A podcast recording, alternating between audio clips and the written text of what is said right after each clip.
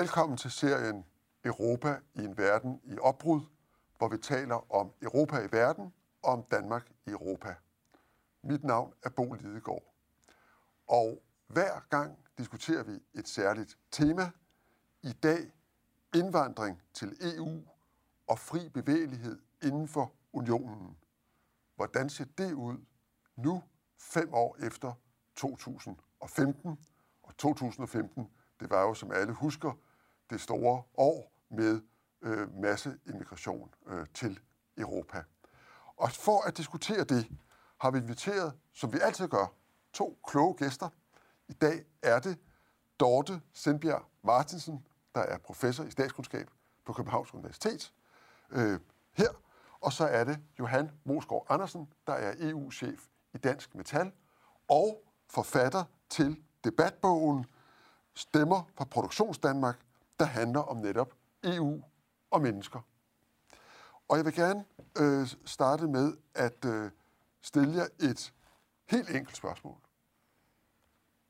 Er fri bevægelighed i Europa, og dermed også fri bevægelighed til Danmark, med til at øh, styrke dansk velfærd og social retfærdighed i Danmark, eller er det en trussel mod det, noget der egentlig undergraver øh, vores velfærdssamfund? Det er med til at bidrage til vores danske velfærd, og ikke det modsatte. Det er ikke en trussel mod den danske velfærdsstat som sådan. Og hvad siger du? Det er overordnet set en stor styrke for Danmark, at vi har den fri bevægelighed af den mange. Og så kunne jeg godt tænke mig lige at udbygge spørgsmålet og sige, det er så øh, jeres fælles svar for på den store klinge, altså for det store fællesskab, for måske også os, der sidder her i dag, men er det også sandt for den svageste del af befolkningen, og måske især sandt for den del af arbejdsmarkedet, som øh, står længst ude på kanten, og som måske ser deres jobs og deres lønninger blive trykket af folk, der kommer sydfra, og som er villige til at arbejde mere og hårdere, øh, måske på den samme overenskomst, men levere mere, og som øh, måske simpelthen bare gør, at dem, der har det sværest på arbejdsmarkedet, lige får det lidt sværere. Altså hvis man ser på dem, der har det sværest på, sværest på arbejdsmarkedet, så er det klart, at den fri bevægelighed rammer også ind i deres dagligdag. Og det gør det jo det hele taget at leve i et globaliseret samfund. Og øh, der kan man sige, at den del af øh, befolkningen øh, kan, kan føle sig udfordret. Og der er også nogle udfordringer i den fri bevægelighed.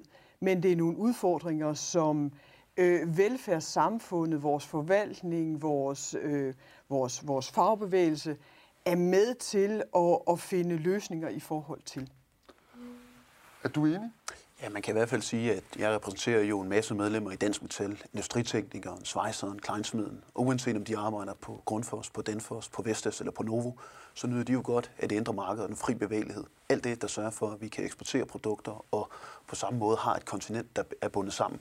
Men det er klart, der, de møder jo også på deres arbejdspladser i deres arbejdsliv håndværkeren og lastvognchaufføren. Og der er det klart, der opfatter jeg det i hvert fald ikke som om, at de mennesker ser den fri bevægelighed som løsningen på deres problemer. Og der har vi EU-tilhængere jo en kæmpe opgave i dels at gøre den fri bevægelighed nærværende for dem, og dels også imødekomme nogle af de helt berettigede bekymringer, som de kan have omkring deres arbejdsliv. Øh, tallene, de seneste, jeg lige har kunnet finde, de siger, at der i dag er mellem 85 og 87.000 østarbejdere i Danmark. Altså mange, næsten 90.000 mennesker fra Østeuropa, der arbejder på danske arbejdspladser. Øh, samtidig så siger øh, både arbejdsgiverne og også de, de stærke fagbevægelser, som, som du er en del af, øh, jo, at det er noget, der gavner dansk industri. Det er noget, vi slet ikke kunne, kunne undvære. Men, men, og at, jeg tror, det tal, der bliver nævnt her, det er, at vores bruttonationalprodukt er næsten 10 milliarder højere på grund af de her mennesker, end hvis de ikke var her.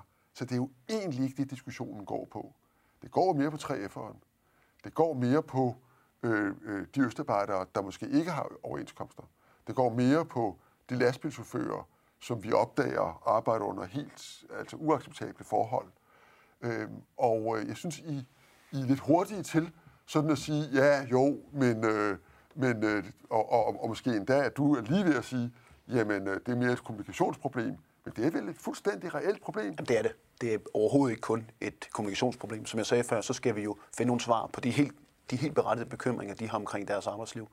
Øh, jeg sidder selv i europæisk fagbevægelse øh, på en række tillidsposter, og snakker jo også med, med, med kollegaer i andre lande. Og jeg tror, noget af det, som man har været øh, Øh, meget spidse på fra EU's side, det er jo at kommunikere omkring den fri bevægelighed, og det er en fordel. Du har selv nævnt nogle af tallene øh, lige før, men det er klart, der er også nødt til at følge politik med. Og jeg mener godt, at vi på den ene side kan have den fri bevægelighed, og samtidig finde løsninger på de her spørgsmål. Lad mig bare give et eksempel noget af det, vi jo fører frem i europæisk fagbevægelse, og, og som jeg bruger meget tid på, det er det her spørgsmål omkring ID-kort til vandrende arbejdstager. For i dag, når du går ud på byggepladsen til håndværkeren, eller snakker med læsvognchaufføren, jamen så øh, kan det være enormt svært for myndighederne at kontrollere de her ting. Foregår tingene nu under ordentlige vilkår? Øh, er der, bliver der indbetalt pension osv.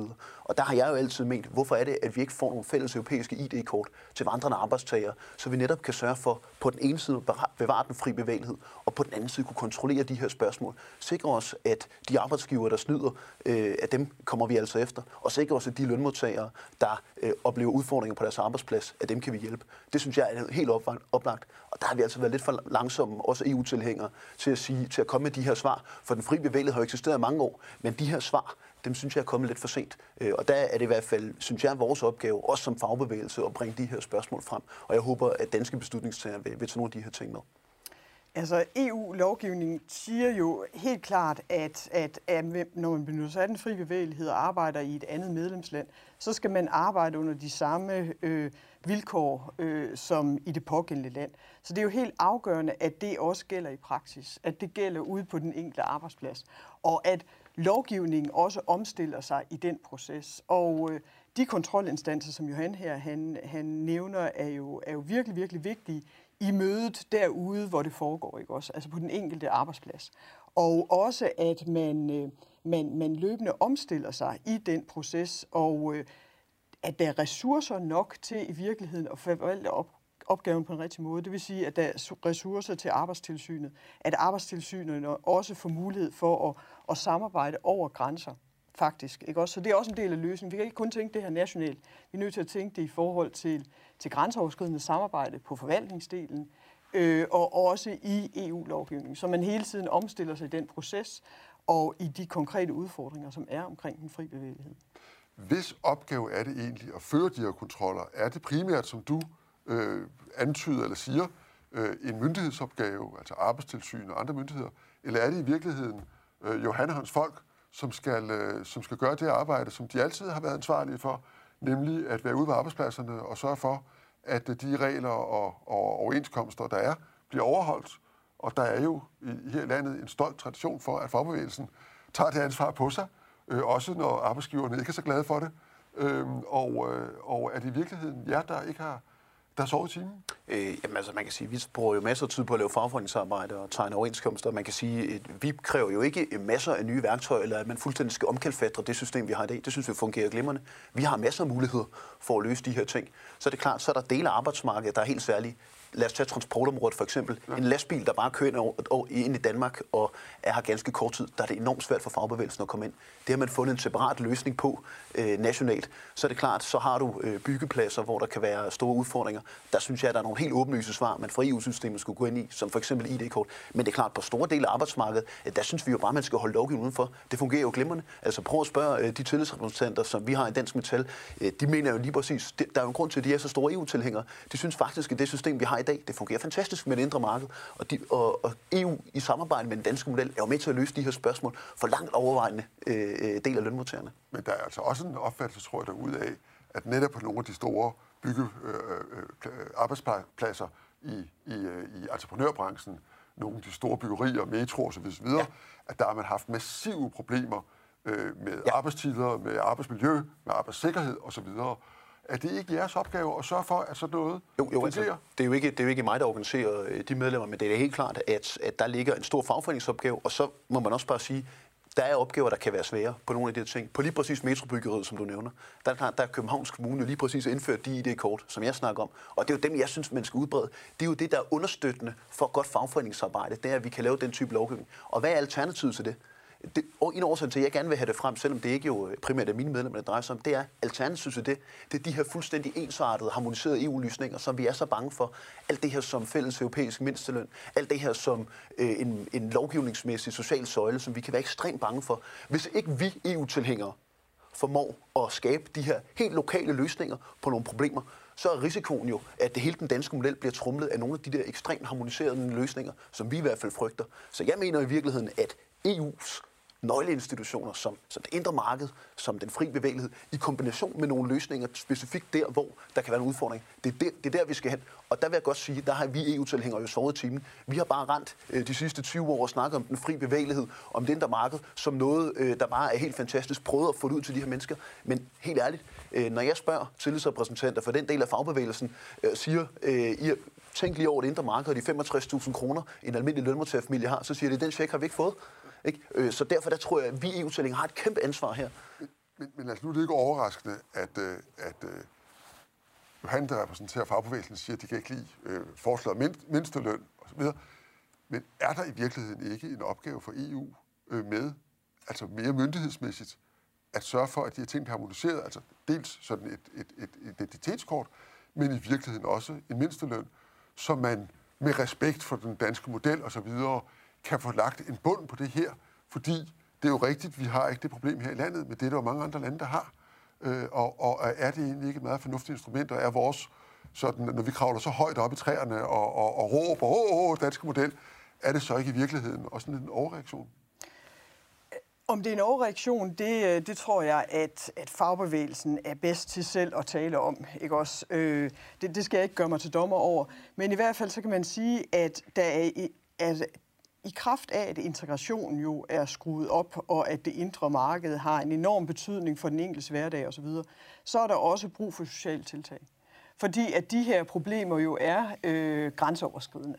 Og øh, derfor må man bare sige, at hele spørgsmålet om mindsteløn, det er jo ikke et separat, øh, altså en, en dansk problematik, men der er jo mange medlemslande, hvor det her det er et pågående problem, at man simpelthen ikke har en hånd under befolkningen, og der er mange mennesker, der må, der må arbejde for noget, man ikke kan leve af. Ikke også? Og der må man sige, at et er, hvordan vi så ligesom kan værne om vores danske model, og nu har man fået indskrevet i det forslag, der er kommet fra kommissionen, at det her det godt kan kan, kan foregå og pågå og blive besluttet i overensstemmelse med den danske måde at gøre tingene på.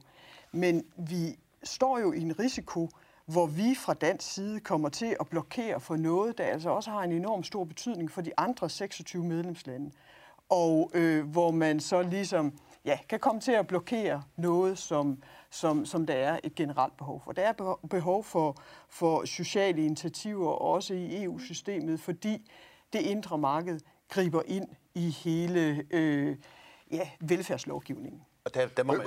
Undskyld, må lige, inden jeg, inden ja. jeg kommer tilbage, du skal nok få lov til at svare, lige minde om, at når vi snakker om den danske model, og det ligesom er et heldigt begreb i den her debat, for os, og i øvrigt også for de andre nordiske lande, så er det jo fordi, at vi har den tradition her i landet, og i de andre skandinaviske lande i hvert fald, at øh, forholdene på arbejdsmarkedet reguleres gennem en forhandling mellem fagbevægelsen og øh, arbejdsgiverne.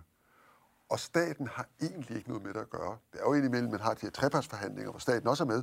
Men typisk er det simpelthen en forhandling, man aftaler en overenskomst, og så er det sådan set op til de to parter at sørge for, at den overenskomst bliver forhandlet. Og det har jo ført til, at vi her i landet har en faktisk mindsteløn i den forstand, at der ikke er nogen organiseret øh, på det danske arbejdsmarked, som ikke får en rimelig løn og har ordentlige arbejdsvilkår og ferie osv. osv. Men sådan er det jo ikke gældende i resten af Europa. Og så opstår problemet altså, når EU vil lovgive om en mindsteløn, går det så ind og gør noget, vi netop har undgået i Danmark, og lade staten så, så at sige, bestemme løn- og arbejdsvilkår. Og det er sjovt nok i Danmark. Både arbejdsgiverne og fagbevægelsen og staten ked af, fordi den model, vi har, har jo fungeret, synes vi, rigtig godt i rigtig mange år og gør det stadig, fordi det skaber en stor fleksibilitet på vores arbejdsmarked. Så det er derfor, diskussionen kører omkring det her. Men for nu lige at så skyde, skyde over til, tilbage til dig. Altså, der er jo ingen, heller ikke i Bruxelles, der taler om, at man med det her forslag vil forbyde eller sabotere eller underminere den danske model. så er I ikke også fra fagbevægelsens side sådan lidt berøringsangste over for netop at løse, som, som Dorte også siger, et problem, som jo er reelt over det meste af Europa. Og man vil ovenikøbet gøre det på en måde, der tager hensyn til den danske model. Ja, nu har jeg jo lige foreslået et konkret svar ja. på en udfordring ved for eksempel sådan som europæisk ID-kort. Lad os prøve at læse EU-traktaten. Kan man forestille sig noget kedsommeligere? Øh, og det kan man jo nærmest gøre med de historiske briller, som jeg ved, du har, Bo, som gammel historiker. Der må man jo bare sige, da man laver Maastricht-traktaten, så får Danmark en formulering med, øh, som Sverige tilslutter sig, da de så senere kommer med, som også er en del af Lissabon-traktaten, nemlig at EU ikke kan blande sig i lønforhold. Det står med flammeskrift i EU-traktatens artikel 153 styk 5, øh, at det kan EU altså ikke. Og det er der jo en grund til. Fordi det vi ved, det vi har set på masser af tidligere EU-direktiver, det er, at selvom man har forsøgt at undtage Danmark, så er det faktisk ikke lykkes. Så deponerer man altså den garanti, som vi i dag har gennem traktaten for den danske model, er fredet, er sikret. Det står også i vores tiltrædelsestekst til Maastricht. Den deponerer man altså hos dommerne i Luxembourg. Og hvordan er det gået historisk? Ja, på arbejdstidsdirektivet forsøgte man for eksempel det samme. Der skrev man respekten for den danske model ind, men vi er sådan set i gang med at ende med en europæisk ferielov, øh, og arbejdstiden, som jo egentlig bare kunne besluttes i overenskomster i Danmark, der øh, sagde EU-retten faktisk, jamen fordi vi ikke kan behandle, fordi vi er nødt til at behandle alle lønmodtagere lige, øh, så er vi altså, altså lige nødt til at se igennem med den undtagelse, som vi egentlig forsøgte at lave for Danmark. Så årsagen til, at vi er bange, det er jo fordi, vi har de juridiske briller på, når vi læser det her. Vi lytter til alle de gode, vage politiske garantier, der kommer fra kommissærer og andre, men dem skal man jo ikke stole alt for meget på. Og i hvert fald, så kan man sige, når vi er blevet snydt før, så kan vi også risikere at blive snydt igen. Så der er mange problemer automatiske af direktiv, og egentlig også noget andet, for direktivet handler jo ikke kun om mindsteløn. Det handler også om overenskomster. Og det er klart, det her direktiv øh, i noget så konkret som artikel 4, der hæver man faktisk nogle af de her spørgsmål til EU-niveau. Og så er vi altså ude i, at så kan man ende med, at danske overenskomster skal blive slæbt for EU-domstolen. Det er altså ikke noget, vi er interesseret i. Det er ikke engang noget, vi lader danske dommer gøre i dag. Så der er mange problematiske dele af det her direktiv. Der er det, vi siger, i stedet for at tage de her generelle løsninger op, altså trække sådan nogle harmoniserede løsninger op af hatten, som i, i øvrigt er i modstrid med EU-traktaten, så er vi jo nødt til at finde nogle konkrete løsninger på konkrete problemer. Og der vil jeg da øh, synes, at mit ID-kors eksempel, eller øh, den hjælp, som vi jo fra fagbevægelsens side giver fagbevægelsen i Sydeuropa, hjælpen gennem den sociale dialog, hjælpe med at opbygge fagforeninger, det er det lange seje træk, men det er jo også det, der har skabt et rigtig godt system i Danmark. Det er jo noget, vi har bygget op over, over 120 år, og ikke noget med, at man bare lige kom med en lov øh, øh, fra centralt hold, der harmoniserede hele arbejdsmarkedet. Jeg vil bare sige, at i forhold til hele den der debat om den danske model, og hvordan den bliver undermineret øh, eller overtrumfet fra EU's side, blandt andet EU-domstolen osv., så er det jo noget, vi har hørt gang på gang. Altså det var, det var det, det blev en klassiker herhjemme. Ikke? Det var det siden 1972, da vi også øh, forhandlede om EF-medlemskabet. Der var det også den danske model, der ligesom blev fremmanet. Ikke så meget i forhold til arbejdsmarkedet, øh, måske nok, eller i hvert fald lige så meget i forhold til den danske velfærdsstat. Der var det hele pensionsspørgsmålet. Hvad nu, hvis vandrende arbejdstager kan få adgang til den danske folkepension? Hvordan gør vi så det? det var virkelig en kardinalpunkt i forhandlingerne om vores EF-medlemskab. Og vi har hørt det igen og igen, altså i forhold til den danske øh, model, både på velfærdsområdet og på arbejdsmarkedsområdet. Det, der jo er bemærkelsesværdigt, det er, at den danske model består endnu. Den viser sig faktisk rigtig robust og rigtig øh, øh, også omstillingsparat til en vis grad, øh, når den bliver mødt af sådan et, en, en koloss som det indre marked og fri bevægelighed. Og der kan man jo godt indimellem øh, have et behov for også at gå mere, øh, hvad skal vi sige, konstruktivt ind i den her debat. Og så sige, jamen, den, det, der er vel også en mulighed for at eksportere dele af den danske model til et øh, og ud i den større EU-arena. Altså, så man ikke, vi ikke hele tiden øh, lader os blokere i den der retorik, der hedder den danske model. Fordi den danske model er jo endnu ikke, i hvert fald, blevet undermineret af EU-samarbejdet, på trods af vores mange årtiers medlemskab? Jeg vil gerne videre, øh, fordi du gav også lidt et stikord til noget, som jo er en del af den her debat, og som jo også har været rigtig meget fremme i, i, i mange runder, nemlig det, som populært kaldes velfærdsturisme. Altså øh, det fænomen, at det indimellem kan forekomme sådan, og måske også er sådan, at folk, der kommer her til landet, øh, officielt for at arbejde, altså benytter sig af den ret, som EU-borgere har til at komme og arbejde her i landet, i virkeligheden kommer, fordi de gerne vil lukrere på det danske velfærdsydelser, som jo er blandt de højeste i Europa. Og der er en standende debat om, hvorvidt det forekommer, hvor meget det forekommer, hvordan det forekommer, og om de regler, der gælder for vandrende arbejdstagere, om hvilke ydelser, børnesjek, folkepension, øh, arbejdsløshedsunderstøttelse øh, og andre øh, sociale sikkerhedsforanstaltninger, velfærdsydelser, hvor meget af det gælder, bør gælde, skal gælde, og hvordan kan vi sikre os, at de mennesker, der kommer, øh, ligesom alle andre borgere, yder det, de skal yde til samfundet, betaler den skat, de skal, får rettigheder i takt med det, og, og vi ikke, så at sige, får det, som kaldes velfærdsturisme, som ingen selvfølgelig går ind for, men som, som, som jo indimellem kan være en del af øh, det, at man har lov til at bosætte sig i andre lande. Og så mit første spørgsmål til i, i det, det vil være, og jeg, vil starte med dig, og så kommer jeg til dig. Er det egentlig sådan, at vi har et problem på det her felt? Er det sådan, vi ser velfærdsturisme? Altså at vi ser vandrende arbejdstager, der kommer, og egentlig ender med bare at lukrere på vores velfærdssystem? Helt overordnet, så har det også, den fri bevægelighed, bevægelighed også været en gevinst for velfærdsstaten. Det, det, det er på plussiden, det her, og det har det været gennemgående. Øhm, men derfor kan der godt være enkelte udfordringer også i forhold til adgangen til velfærdsstaten gennem den fri bevægelighed. Jeg ved, du har undersøgt det her. Ja. Når du siger, at det, det, det, når du siger, det har været plus, så er det altså ikke bare, at vi har tjent flere penge, det er også på selve velfærdssiden. Prøv lige at forklare, fordi du har jo sat dig for at undersøge den her sag. Ja. Og det er derfor, jeg, jeg, blandt andet også derfor, du er med her i dag. Ja. Prøv at forklare det. Øh, nej, men altså det, der har interesseret mig i debatten, fordi jeg har siddet meget med de her regler omkring, hvad man har man adgang til, når man er arbejdstager i et andet EU-land i form af velfærdsydelser. Så har det været mig meget magtpåliggende også at gå ind og se på, jamen hvad kom der så ud i den sidste ende? Var det sådan, at det her det rent faktisk øh, var i minus, altså at man kunne trække flere ydelser ud som EU-borger, når man kommer til den danske velfærdsstat, end man betaler ind? Fordi, som skat? I, i skat, i form af skatter og afgifter. Ja. Øh, og så, så øh, vi øh, undersøgte i samarbejde med VIVE et, øh, en 12-årig øh, årrække, hvor meget man havde betalt ind øh, som EU-borger til det danske velfærdsbudget, og omvendt, hvor meget man så fik ud i form af velfærdsydelser. Altså gjort for alle bosatte EU-borgere i Danmark i den her 12-årige periode, som i øvrigt er en periode, der strækker sig over nogle af de største ændringer i EU-samarbejdet. Så det var, det var fra, øh, øh, fra, fra øh, 2000 og så frem til 2002 og frem til udgangen af 2013. Så altså den 12-årige periode. En periode, hvor vi har øh, de største EU-udvidelser, hvor vi har ophøret af overgangsordningerne i forhold til fri bevægelighed, hvor vi i øvrigt har økonomisk og finansiel krise. Så altså virkelig noget, der krasser i EU-samarbejdet.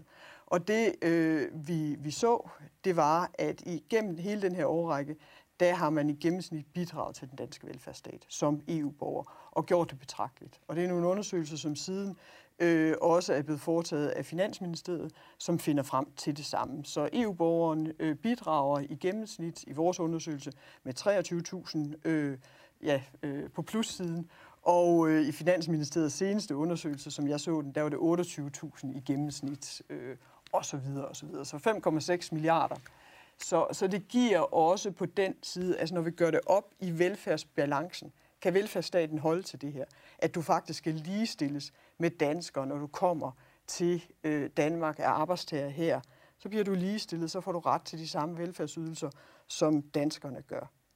Er det i balance? Eller er reglerne ikke gennemtænkt godt nok? Køber du den? Jamen altså, øh, det er der faktisk et meget, meget klart svar på, øh, Bo, øh, fordi at jeg har jo, øh, jeg synes jo, at resultaterne er så overbevisende, at jeg faktisk har citeret dem i, i den bog, jeg har skrevet, altså Dortes forskning, ved henvisning og så videre. Øh, så jeg synes jo, det er meget overbevisende, og det hamrer jo i hvert fald en pæl igennem myten om det her med, at vandrende arbejdstager fra resten af Europa er, er helt forfærdelige for den danske velfærdsstat. Det er de ikke så er det klart, når vi så taler indretning af vores øh, ydelser, øh, betyder det så, at vi bare skal skrue fuldstændig op for en total harmonisering af det her? Der tror jeg, at det er vigtigt at have nogle ordentlige svar til nogle af dem, øh, der er på kanten af arbejdsmarkedet. Og, fordi vi har jo set ved den danske, ved danske Europaparlamentsvalg i 14, øh, vi har set det ved retsforbeholdsafstemningen i 15, vi har set det ved Brexit-afstemningen i 16, at det her det er altså et stort tema, og det er noget, der rører sig ud i landet. Derfor skal vi jo med på den ene side huske altid at tale den meget gode indvandring, vi har fra resten af Europa op. samtidig med, at vi finder nogle løsninger, der kan sørge for, at vi stadigvæk har det her dagpengesystem og de her sociale sikringsordninger, som rigtig mange lønmodtagere jo kommer igennem i løbet af deres liv, uanset om det er dagpenge, om det er børnepenge, eller SU, eller hvad det måtte være. Og der synes jeg jo i virkeligheden, der har jeg tidligere foreslået, at man indfører sådan en, kan man sige, en eller anden form for rimelighedsklausul. Hvis der lige pludselig skulle komme et boom i sociale ydelser, øh, så kunne man ligesom trække håndbremsen og sige, så sætter vi altså lovgivningen på pause. Fordi jeg kan godt være lidt nervøs for, at den dag det sker, op til et valg, øh, op til et Europaparlamentsvalg, op til en afstemning og Danmarks medlemskab om EU, så er det det, der kommer til at fylde hele debatten. Der synes jeg, at, at der skal vi altså have nogle værnsregler øh, indarbejdet i nogle af de øh, lovgivningsinitiativer, som er på vej her. Vi har en forordning omkring social sikring, som, som er godt på vej efterhånden. Og der tror jeg altså, det er vigtigt, at vi tænker de her ting ind. Lige så meget for at holde EU-opbakningen højt på den lange bane. Jeg mener, at det er også EU-tilhængere, der har det allerstørste ansvar for at sikre os, at nogle af de her bekymringer bliver mødekommet. Men det er klart, du får mig aldrig nogensinde til at sige, at, at den øh, netto, at de, alle de netto-bidragyder, vi har fra, fra, fra resten af Europa og Østeuropa, at det er dårligt for den danske velfærdsstat. Det mener jeg ikke, der. Og hvis jeg skulle bede jer begge to ganske kort nævne en specifik regel eller en ting, hvor, hvor, hvor I sådan tænker, det her, det her burde vi se på. Altså, hvad, hvad provokerer jer, hvis der overhovedet er noget, der provokerer jer på denne her velfærdsdagsorden? Altså, er der nogen af de regler, vi har nu, øh, nogle af de systemer, hvor I tænker, ah, den, den, vil, den vil I nøde skulle forsvare? Øh, jamen altså, man, man kan sige, jeg er i hvert fald der, hvor jeg har nok har den største bekymring her, det er faktisk på dagpengeområdet. Øh, øh, hvor vi jo har øh, den her, øh, det, det der er lidt teknisk hedder forordning 883, øh, på vej omkring øh, det her. Der synes jeg som sagt, der kunne man godt have en eller anden form for retfærdigheds- eller rimelighedsklausul. Men vi ser jo også andre EU-initiativer, der går i den her retning. Vi ser jo jævnligt, at Europaparlamentet kalder på, at vi skal have fælles europæiske A-kasser. Vi ser, at der kommer sådan en arbejdsløshedsmekanisme.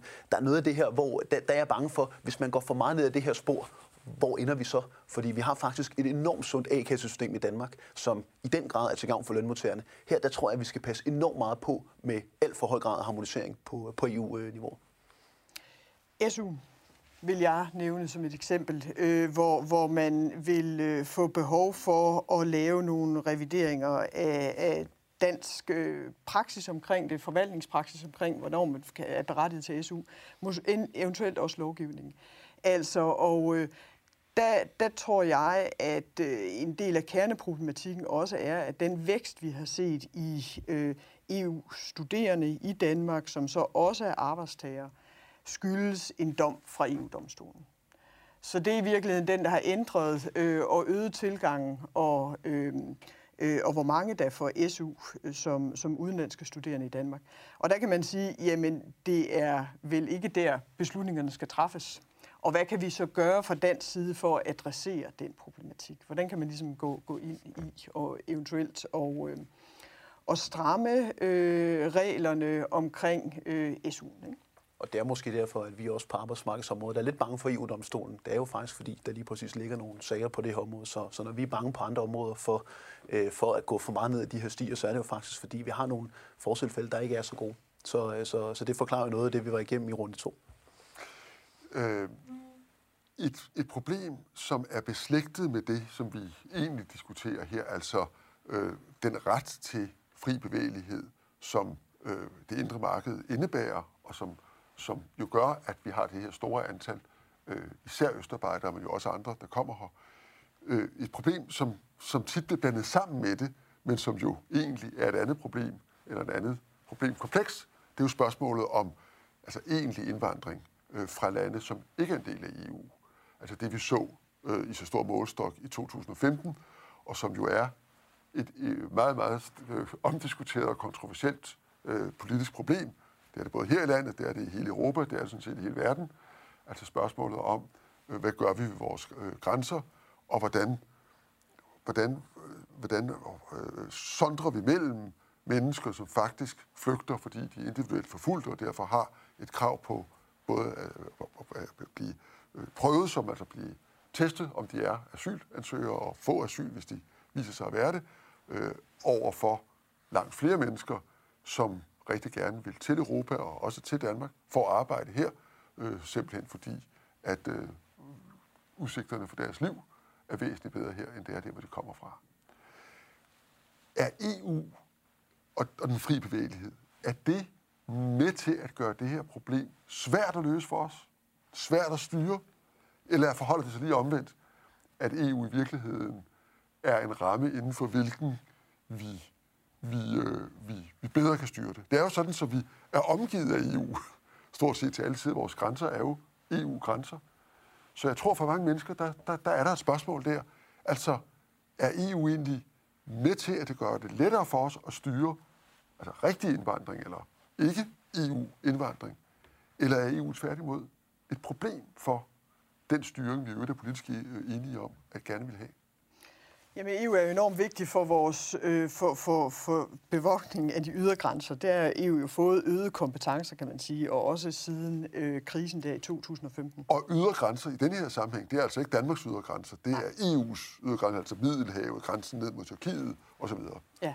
Og derudover så har EU jo også vedtaget regler, som ligesom øh, så er bestemmende for, hvordan man så kan bevæge sig ind igennem unionen, at man først kommet ind øh, gennem de ydre grænser. Ikke? Øh, så, så den bevægelighed er jo også reguleret fra EU's øh, side. Jeg vil sige, der hvor udfordringen jo i særdeleshed kommer, det er fordi, at landene ikke kan befinde ud af at samarbejde på de her spørgsmål.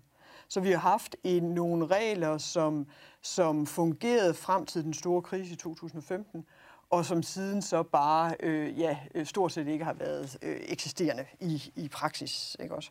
Og, øh, og det skal man jo til at forhandle nu igen. Altså, hvad skal der ske, hvis der opstår de her kæmpe store pres på lande som Grækenland, Italien, Spanien? Hvad er vores ansvar så i, i Danmark? Skal man have tvungen omfordeling? Det er jo det, som kommissionen så har spillet ud med. Øh, er det her et separat øh, problem for yderområderne, altså for modtagelandene, som jo også har store sociale problemer osv., osv., måske heller ikke har forvaltning til at imødegå et sådan pres? øh, eller er det et fælles europæisk ansvar? Og der er formalia selvfølgelig, at vi står uden for øh, den fælles flygtningepolitik, så det er, selv hvis det er et fælles europæisk ansvar, er det ikke et fælles dansk ansvar. Men det forhindrer jo ikke, at vi i praksis, fordi vi ligger midt ind i Europa, er så at sige en del af det, øh, fordi det omgiver os til alle sider. Men Danmark har jo haft en enorm interesse i de, øh, de regler, der så har eksisteret på området, altså blandt andet det, der hedder Dublin-forordningen, som netop gør det, at det er det land, man kommer til, der bliver ansvarlig for din asylbehandling. Og vandrer du så til et andet land, så skal du sådan set sendes tilbage til det land, som du først øh, rejste ind i. Så derfor har Danmark været meget interesseret i de her regler, og faktisk indgået en parallelaftale omkring øh, Dublin-forordningen. Så derfor er det nogle regler, som også, som også har dansk bevågenhed, kan man sige, og interesse. Hvordan ser du på de her ting? Jamen, altså jeg synes jo først og fremmest, så er jeg jo glad for, at vi skiller tingene i den her debat. Der er øh, stor forskel på den fri bevægelighed, som jo inden for EU, som jo i den grad er til gavn for os, og så kan man sige, at, at, at vi så har et, et migrationsspørgsmål øh, ved siden af. Og det man må sige, det er, at det kan i hvert fald lade sig gøre at føre en restriktiv udlændingepolitik, migrationspolitik inden for EU. Det er der lande, der har vist. Danmark, Østrig og andre. Så hvis der sidder nogle af DK4 seere, der er nervøse for, om den fri bevægelighed er med til øh, at, at, gøre noget helt forfærdeligt på, den, på det her område, så kan man i hvert fald øh, mane det i jorden. Det man kan sige, når det drejer sig om sådan fri bevægelighed og, og forholdet til, til resten af verden, øh, så har vi jo en del medarbejdere i Dansk Metal, der jo sådan set arbejder ude i verden. Når jeg spørger rejsemontøren Thomas, for eksempel, der arbejder på skib, så når han arbejder i Europa, så er det dejligt for ham at kunne rejse rundt omkring i hele Europa, tage nogle komponenter i tasken, uden at strande på et tolkontor. Når han så tager ud til resten af verden, så skal han jo have bøl med visa, så skal han øh, gennem alle mulige besværlige tolprocedurer, der gør, at han kan misse juleaften, fodboldkampen på Brøndby Stadion og andre ting. Så det er klart, når du spørger også i Dansk Metal, øh, så synes vi, at det, man kan bevæge sig over grænser, det er sådan set grundlæggende rigtig godt, og hvis vi synes det modsatte, øh, så vil vi jo i hvert fald ikke så gode se vores medlemmer. Så, så, så jeg synes sådan set, at der er noget godt i, at vi kan bevæge os over grænser inden for Europa, og egentlig også uden for Europa. Og så er det klart, at de udfordringer, der er på migrationssiden, det skal vi løse gennem et stærkt grænsesamarbejde, mere samarbejde mellem landene. Øh, så vi har samarbejde inden for EU? Ja, ja og bevogtninger ved, ved, ved ydre grænser osv. Der er nogle helt berettede ting, som, som Dorte også peger på. Men det er klart, ideen om, at man kan bevæge sig over grænser, øh, ikke bare i Europa, men også globalt, det er der faktisk mange lønmodtagere, der i virkeligheden har gavn af. Også medlemmer af Dansk Metal. Og det er der flere i lønmodtagergruppen, der, der, der er glade for, for det er faktisk en af de mest populære rettigheder i EU-samarbejdet, når man kigger øh, de analyser, som EU selv har lavet, så det er hele tiden den rettighed, der bonger højst. Og vi kan jo se det nu, hvor vi ikke kan rejse, altså hvor vi er mindre fritstillet, hvor, hvor meget det egentlig betyder. Og vi, vi ved det jo også, hvis vi skal rejse til, til tredje lande, øh, hvor, hvor kompliceret det er faktisk at rejse. Så når man kigger på, hvad man har fået ud af den fri bevægelighed som borger i al almindelighed, så, så er det jo noget der, hvor man virkelig kan se, at her er der nogle konkrete rettigheder. Det er jo lige meget, om man er turist eller studerende, eller man bliver syg i et andet EU-land, og faktisk har adgang til det lands sundhedssystem. Det er der jo ingen andre steder i verden, hvor man giver mulighed for det. Men du har faktisk som, som borger jo et EU-sundhedskort, så der er nogle meget konkrete rettigheder her, som vi måske først bliver bevidste om den dag, hvor de ligesom øh, bliver sat, ja, bliver presset. Ikke? Lige præcis.